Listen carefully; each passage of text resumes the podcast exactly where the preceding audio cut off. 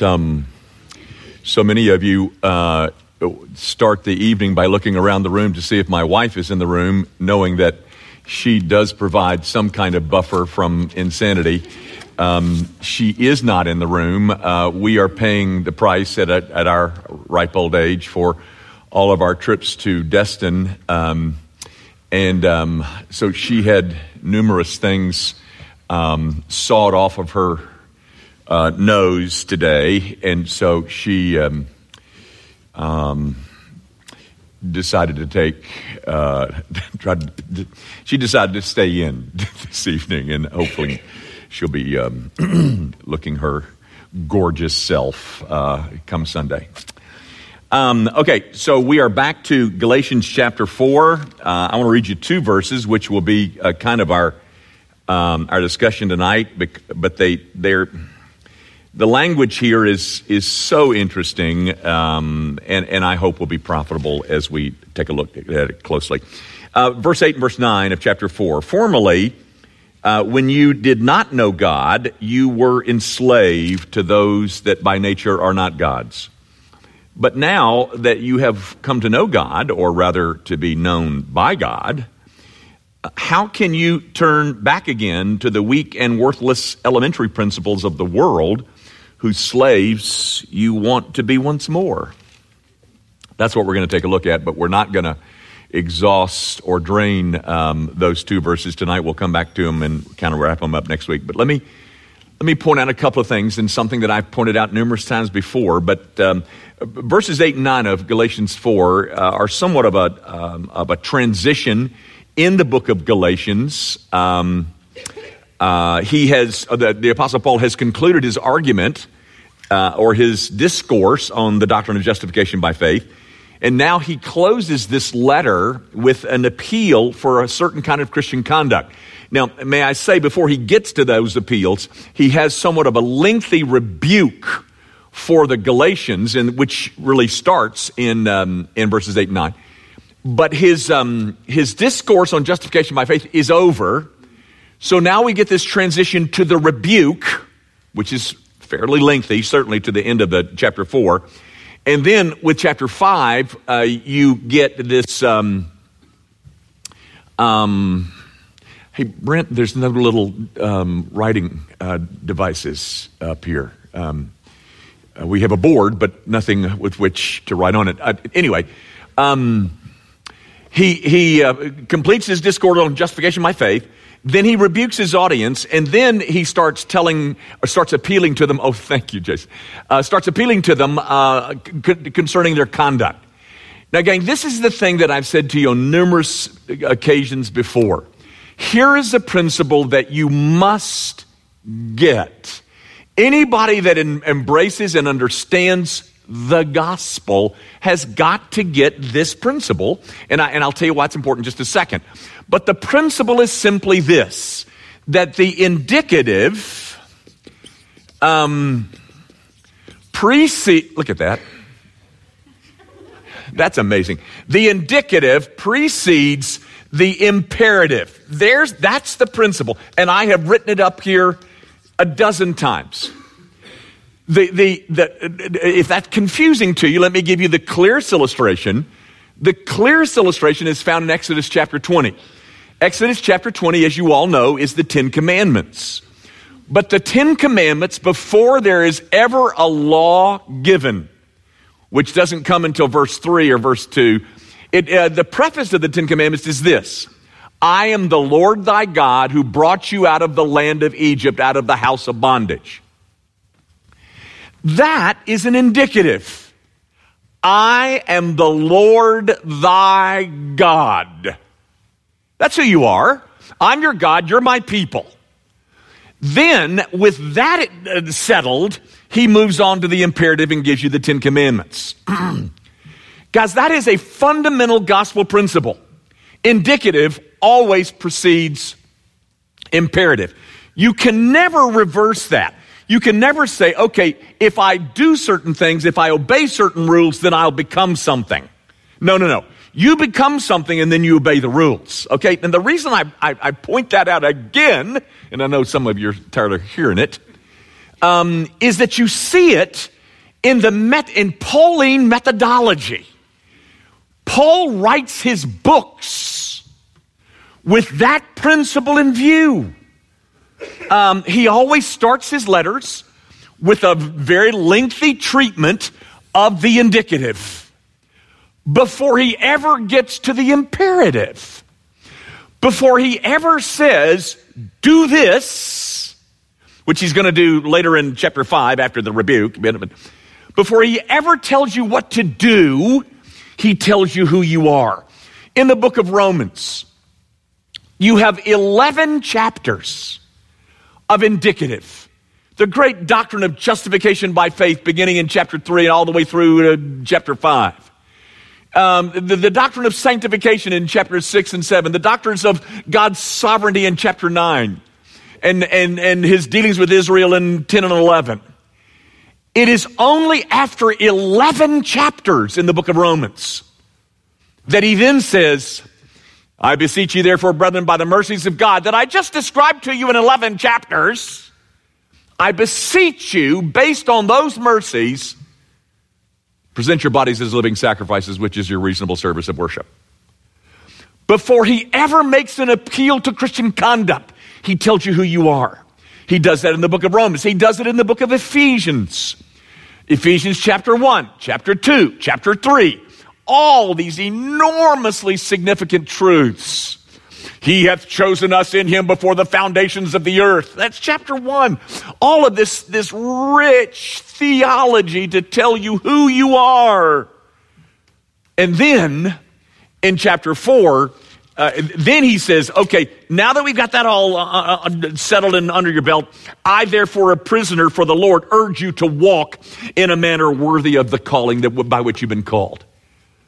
Before he ever urges you to walk anyway, he tells you for three chapters who you are.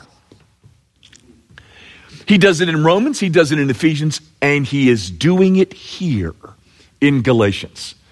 He has spent f- three and a half chapters, all the way through verse um, uh, 7 of chapter 4, telling you you are sons of God, all about that adoption stuff that I drove you crazy over. Uh, uh, you're sons, you're sons, you're not slaves. This is who you are, this is who you are. Let me tell you again, this is who you are.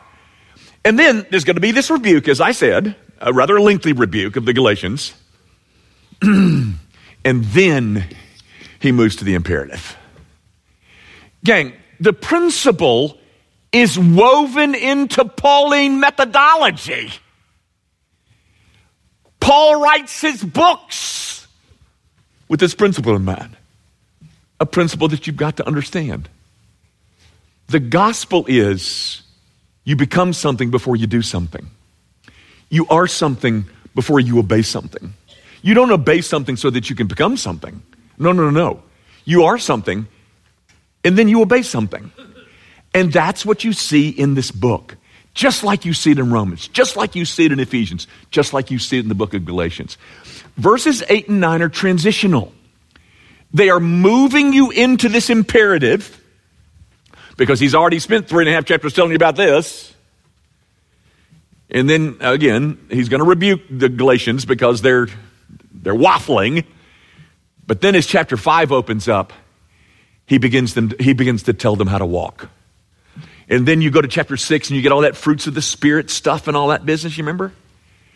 But his books, his writing methodology reflects that principle. And guys, you do not understand the gospel if you do not understand this. This is the gospel.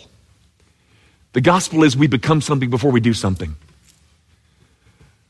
And so you see it in his writing. That's, that's all I'm trying to say. This is a this somewhat of a, a transition as he moves to, before he gets to the imperative, he's going to rebuke them rather soundly, and we'll look at that in the coming weeks. But um, his discourse on the doctrine of justification by faith alone is over. Now he's going to move to how he wants to see him live. But he's got to do this first. And he's done that. Because, guys, that's the gospel. You tell people who they are, you tell them what they've become because of grace. And then you tell them to go live a, way, a certain way. But you don't tell them to live a certain way until you tell them about the beauties and the excellencies of sovereign grace. Okay? Now, um, now, that under our belts, I want you to look at verse 8 with me. Formerly, when you did not know God, I love this stuff. You were enslaved to those that by nature are not God's. Now, ladies and gentlemen, how can you be enslaved to something that doesn't exist? Happens all the time. He says, uh, you know, uh, uh before, you know, back when you weren't Christians, uh, you didn't know God, and you were enslaved to something that doesn't exist. That's not the. You're, you're, you were enslaved to those that are not God's. How does that happen? Well, that's what I want to illustrate. That's what I want to explain tonight. How in the world we get enslaved to things that don't even exist? um, now, first of all, notice, guys. Uh, formerly, when you did not know God, look at what he says. You were wrong. No, he didn't say that. You were unhappy. He didn't say that. Uh, you were uh, disjointed. He doesn't say that. He says, formerly, when you didn't know God, you were enslaved. Gang, um, I, I could take our time to do this. I won't. But he, he uses that same slave imagery in chapter 3, verses 23 and following, chapter 4, verses 1, uh, verse 1, uh, uh, here in, in 4 9, he uses it again. He uses it in chapter uh, 4, uh, verse 3. This idea that if you are not a Christian, then ultimately you are enslaved. He's mentioned that at least four times. Now, gang, I know you don't remember this. But months ago, I mean months ago, I, I was, I was, we were talking about grace, and I posed this question to you. I said, if you had to come up with a synonym, a word that you think adequately summarizes grace, what one word would you use? And there were some suggestions, and they were good suggestions. They weren't, they weren't bad. They weren't stupid, they weren't ignorant, you know, uh, but they're not the one that I would have used. And I wrote up here one word that I said summarized grace. Now, you may not remember what word I wrote up here, but I'm going to write it up here again, and so I'm going to write it slow so this board maybe can read it. This is the word that I wrote. Look at there, got that.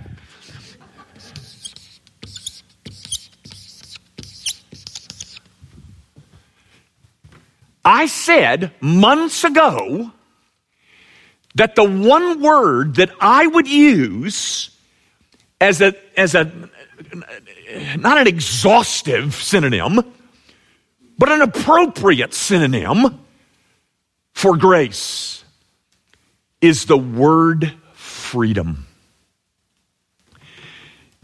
Gang, um, freedom is the result. No, it's the fruit of Christianity and Christianity only. Now, you mark that down, and, and that's what I'm going to explain in my next 20 minutes. Freedom is the fruit of Christianity only. Now, again, notice he just said you guys, back when y'all weren't Christian, didn't know God, you were enslaved. I'm saying that there's only one way to be unenslaved. There's only one way. There's only one way to be unenslaved. And I, and I, I hope you'll see that before, the time, before we leave here tonight. Now, guys, I want you to look at something. Uh, look at verse 3 of chapter 4. In the same way, also, when we were children, were enslaved to the elementary principles of the world. See that? He uses that same phrase in verse 9. How can you turn back to the weak and worthless elementary principles of the world? You see that? Now, guys, the situation in Galatia was that these folks had come to town to tell them, yeah, you got to have Jesus, but you've got to be circumcised and you got to obey the law of Moses if you ever intend to be saved. They were called Judaizers, all right? They were adding to the gospel. Now, here's my, here, here's my point. You got to think a little bit. Why doesn't Paul say in verse 3 of chapter 4, in the same way we also, when we were children, were enslaved to the law? Why doesn't he say that? Why does he go, why does he say the elementary principles of the world? And why didn't he say, well, over here in verse 9, how can you turn back to the weak and worthless elementary principles of the world? Whose slaves you want to be once more? Why does he use that language? Why didn't he just say, why do you guys keep turning back to the law? Why, why, why, why, why does he need to say that? It saved him some ink. But guys, he doesn't use law. Okay, stay with me. Because he's writing to Gentiles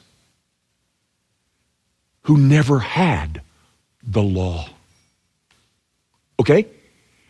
He's writing to a group of people who wouldn't have understood law because they never had law. That was something that only Judaism had. They never had law, but guys, here's the point. You got to get this. To forsake the doctrine of justification by faith alone always takes you to some form of law. The only other option that exists besides the glorious doctrine of justification by faith alone is some form of law. So these Gentiles, whether they knew the Ten Commandments or not, didn't matter. I didn't know there was an Exodus 20, says those Gentiles. I didn't know about all that. It doesn't matter. Because they were just as enslaved to the law. Because you see, ladies and gentlemen, if you forsake a message of pure grace as summarized in the doctrine of justification by faith alone, you end up in some form of law keeping, oftentimes, that law keeping being a law of your own making, which enslaves you to a God that does not exist. Gang, defecting from the gospel does three things it enslaves you, it turns you into an idolater, and you create some form, some plan of self salvation by performance, by law. First of all, that's why he uses elementary principles of the world and not the law. Because ultimately, ladies and gentlemen, apart from Christ, everything's law. If, if you defect from a gospel, a simple, pure gospel of salvation by grace through faith alone, then you end up enslaved, an idolater, and one who has come up with his own self salvation project that he defines himself. Gang, do you, do you get that? I mean, because I, I mean, if, you would like a, a like a, an illustration uh, of that, then let me give you one from my own life. Gang, um, raised in the church, as you know, some of you know, uh, went to, off to school on a baseball scholarship thinking that I was God's gift to members of the opposite sex. Um, I was, I was uh, um, misinformed. Um, but ever so slightly. Um, but, uh, you know, I told you in, in, the new members class, if you've ever gone to the new members class, I've told you that I walked to church in the snow and after a drunken brawl at the SAE house, uh, you know, I, you know, I was a good boy, spoke to the FCA, yada, yada, yada, yada. Married my little, li- my little wife who's now paying for her escapades in the sun. Um, oh, I'm still married to that woman and, um, uh, we moved to Fort Lauderdale, Florida, and we started looking for a church. And we found this church and uh, came, went to church on a Sunday. And on, on a Thursday, we get a ding dong at the front door of our apartment. And it's the preacher of this church where we visited. And he, his name happened to be Jim Kennedy, a name that some of you recognize. Uh, uh, Jim Kennedy, uh, the, the author of Evangelism Explosion. Well, Jim Kennedy shows up in my, in my apartment and, um, and asks me, you know, um, uh, what I would say to God if I were to die, you know, and I stood before him. And I gave him this huge shot John about what a nice person I was, and then I spoke for the FCA. And here's my point, ladies and gentlemen. When Jim Kennedy entered my apartment that night, I already had a Savior. I didn't need the one he was offering because I already had one. And who might that have been? Me. I said to you a moment ago, I said, if you defect from the gospel, three things happen. You're enslaved. You're an idolater. Ladies and gentlemen, the fundamental sin of the entire non Christian world is the sin of idolatry. They are worshiping a God that does not exist, except in their own imagination. And you are forced then to come up with some kind of self salvation project. And mine was well underway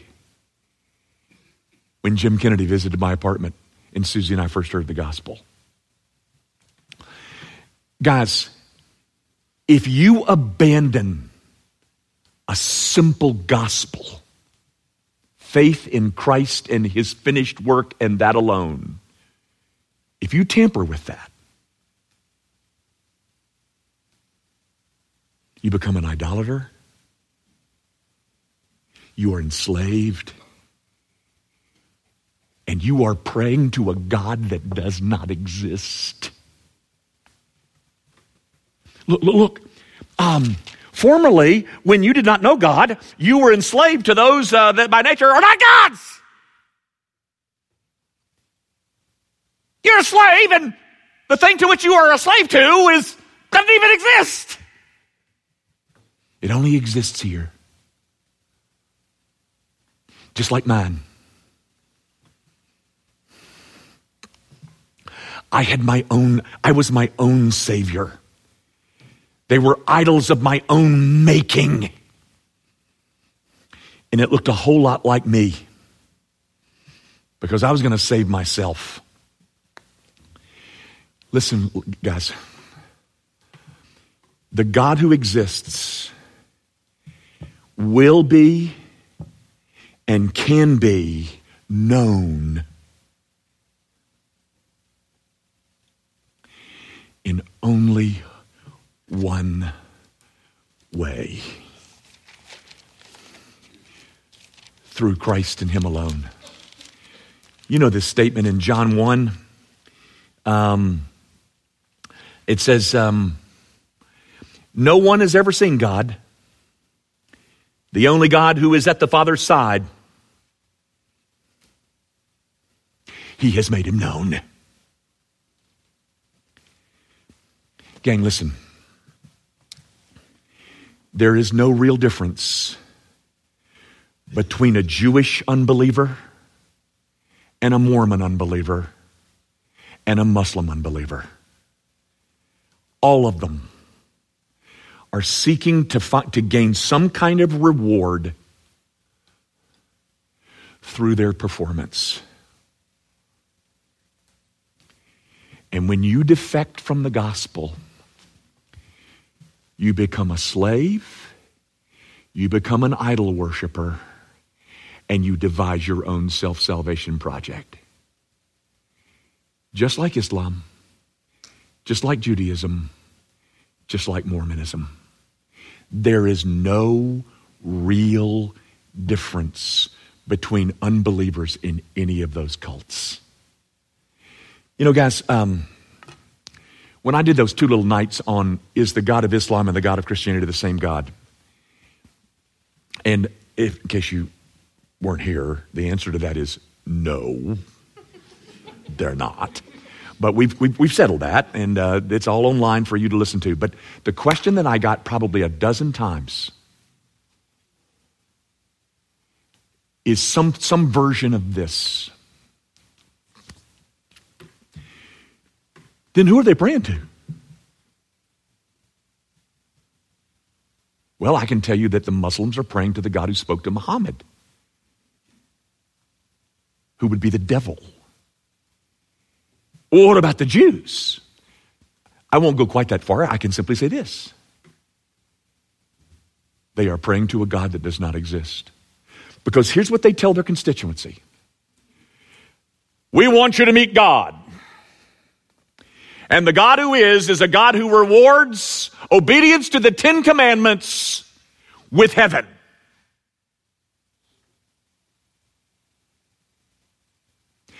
That God does not exist.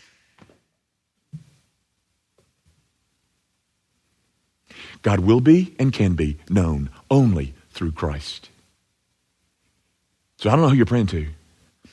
But according to verse 8 here, it seems that you're praying to something that by nature are no gods, are not gods. Um, if you go to the God in, that you have conceived of and say, the way that I'm going to be righted with you is through my performance, you are praying to a God that you created and a God that does not exist. And ultimately, your real Savior is you, which makes you an idolater.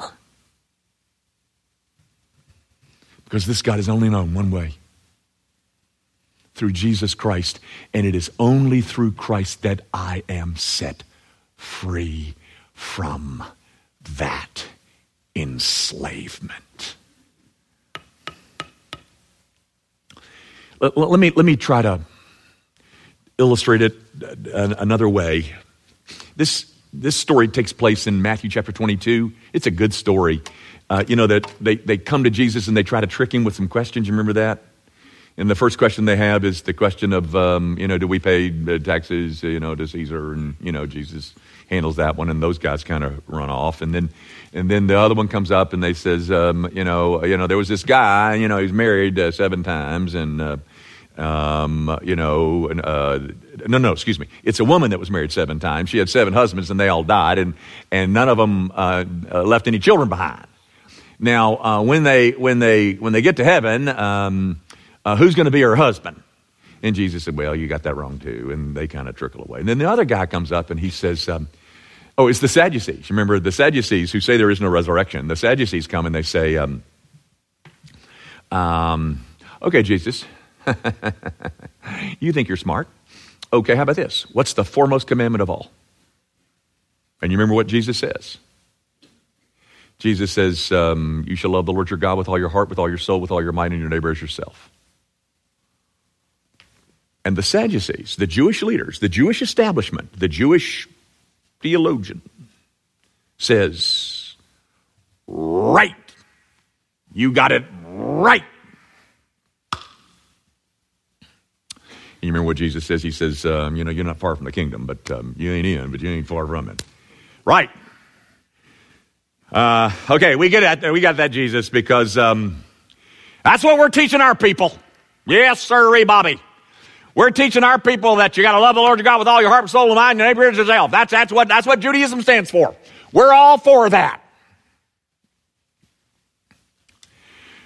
But, ladies and gentlemen, the big problem is you haven't loved the Lord your God with all your heart and with all your soul, and with all your strength for 30 seconds in your entire life.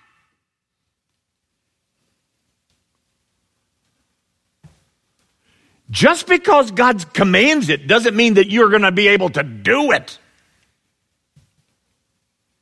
And the facts are, I haven't done it. I haven't done it for 30 seconds, strung together in my entire life. Now, the gospel comes in with recognition of that failure and says, in light of your failure, you need a righteousness that doesn't belong to you. A righteousness that somebody earned for you. Of course, that's the gospel. Um, because that righteousness, of course, is the alien righteousness, is the righteousness of Christ um, imputed to us. You got all that, I hope. But here's, here's, here's the, the point that I'm trying to make Judaism tells its audience that the foremost commandment of all is to love the Lord your God with all your heart, with all your soul, with all your mind, your neighbor as yourself.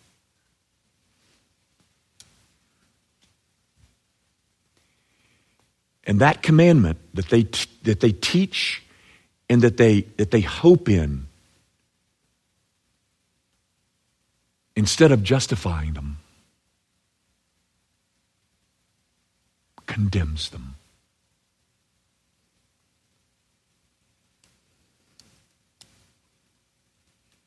And so, I go off to pray to a God that doesn't exist,